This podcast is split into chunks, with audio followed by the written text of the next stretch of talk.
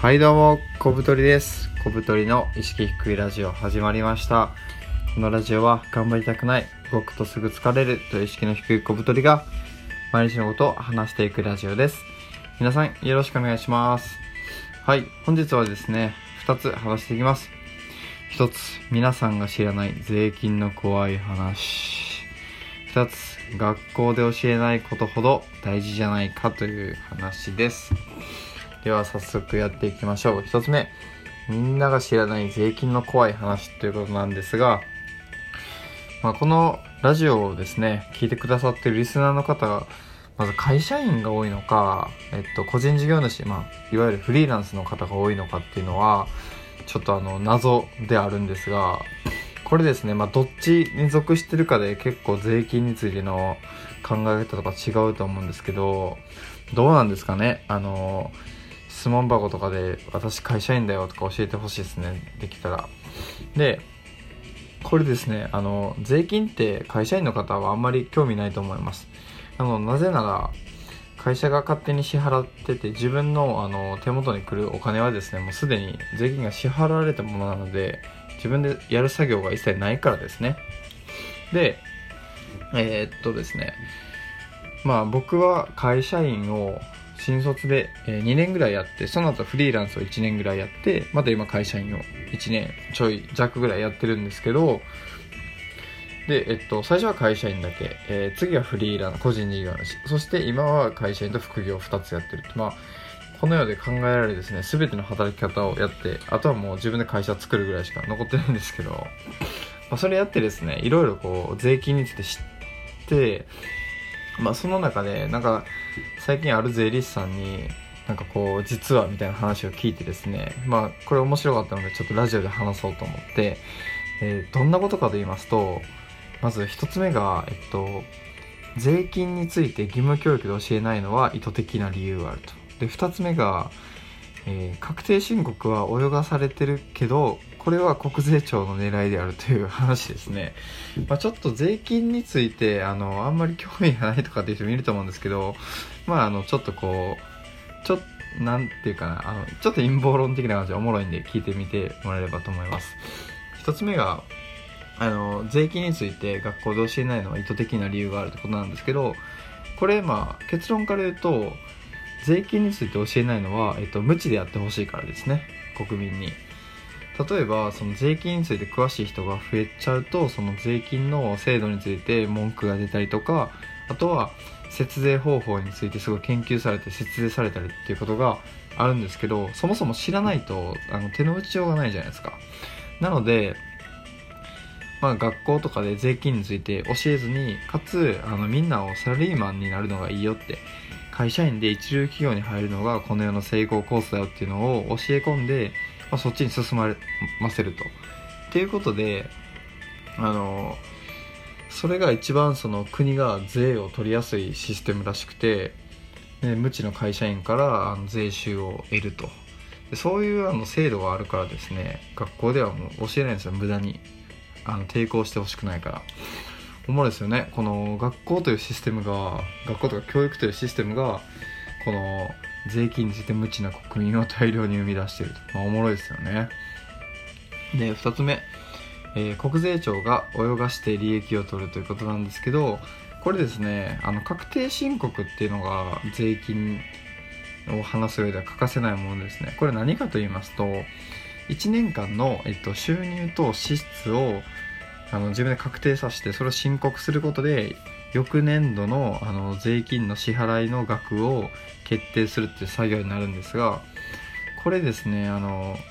まあ、ちょっと意図的にあの安くしたりとかあとはもう抜かってたとかっていう人もいるんですよ。で国税庁はそういうの結構分かってるらしくて国税庁っていうのはその確定申告取り扱うその公的機関なんですけどでそういう人がいた場合ってその初年度に言うんじゃなくて何年か泳がすらしいんですねあえて。例えばなんか初年度にうまくできてない人で2年3年ちょっと待ってでそこをつつくみたいな。お前ちゃんと確定申告してないやろ。みたいな。でこれなぜかというと国税庁の利益を増やすためらしいんですね。いやおもろいシステムですよね。これどうなってるかというとですねその税金っていうのは収入が決まった段階で税収っていうのがもう決まってて例えばその月年間1000万稼ぐ人はこれぐらいのあの税金を納めないといけないとでその税金っていうのは動かすこともできないしそれは国が持っていくんですよね。ただその税金、まあ、確定申告に対してその初年度に行われてない確定申告が2年3年持ち越されたらそこに延滞料金っていうのが生まれるらしいんですよ。もういや利子みたいな感じでその利子がどんどんどんどん増えていくんですって年を重ねるごとに。で増えたところ国税庁がその何て言うかな告発してその延滞料金をガバッと持っていくらしいんですけどその延滞料金っていうのは国じゃなくて国税庁がゲットするんですって。でその国税庁の働いてる公務員の方とかの一つの仕事の指標になるらしくてどれぐらい取るかっていうのが延滞料金、まあ、それがその賞与とかに関わってくるっていうのでまあおもろいですよね。あの自分たちの利益のためにちょっと泳がしてるっていう。だから無知であることは本当にあの一番危険なことなんだなっていうのをですねこの皆さんが知らない税金の怖い話っていうのでちょっとあのお伝えできたらと思います。うん。ですね。はい。で次は学校で教えないことほど大事じゃないという話です。これですねあの僕本当あの社会人とかになって思ったんですけどなんか社会で生きていくのに大事なことって学校じゃ全然教わってないなと思って例えばあの自分で考えて動く思考力と行動力とかあとはビジネス的スキルですよね。論理的に考えてうまく人と連携を取るとかいっぱいあって、まあ、人間関係構築力もそうですしでこういう、まあ、さっきの税金の話にも通じるんですけどこういうのって全然学校じゃ教えないよなと思ってでも社会に生きていく上では一番大事なことじゃないかなって僕は常々思っててですね。でまあここにもまあなんかこう意図的なものをちょっと感じるんですけどまあそれは一旦置いといてで僕が特にその学校教育であんまり良くないなって思ってるのがあの人間関係についてですね。で何かと言いますと皆さん仲良くしましょうというあの建前的ななんか綺麗事。これ本当に良くないですね。あの皆さんも好きな人嫌いな人っていっぱいいると思うんですけどそもそも全ての人間を好きになるとか無理じゃないですか。人間ってあの感情的な生き物だし本当に相性っていうのがあるんで例えばめちゃくちゃ自分が苦手な A さんのことをすごい好きな B さんもいるみたいな感じの状況があったりしてそのなんかみんな仲良くっていうのが、まあ、正直無理なんですよね。そんなことができたらあの戦争なんて起こってないですからねそもそも。なのでなんかそなんかみんな仲良くできるからやろうって言って道徳教育するんじゃなくていやみんな違う個性があるからそこをなんか受け入れつつ分からないことは分からないで割り切っていいから嫌いな人とは付き合わずに過ごそうみたいなことを僕はあの社会人になって学んだんですけどこれをもっと早く知っておけばもっと人生快適だったなっていうのを思ってですね。こういうのをちゃんと学校で教えるべきだなと思いましたね、まあ、他にもいっぱいあるんですけど、まあ、お金の稼ぎ方とか、まあ、さっきの税金の知識あとは良くないなって思うのはあの個性の発揮をさせないことですよね。やっぱあの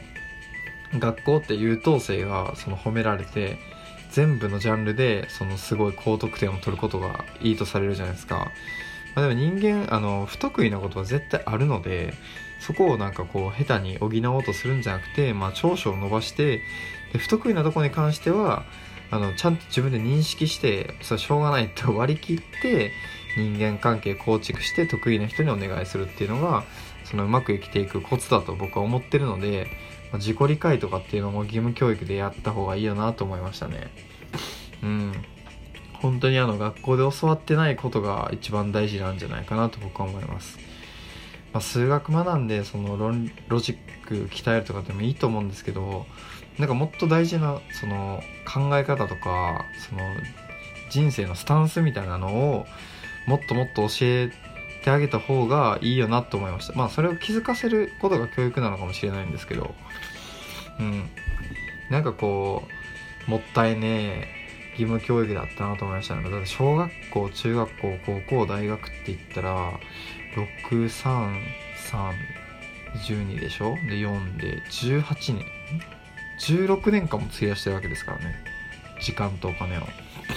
やもったいないですよね。せっかくそこに時間投資するならもっと有益なことしようぜって思いましたね。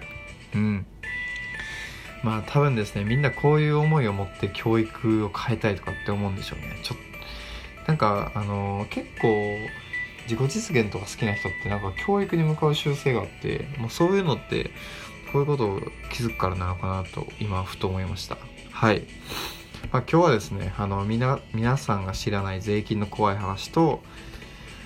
えー、学校で教えること以外が人生で大事なんじゃないかなという話をしました。では次の放送でお会いしましょう。さよなら。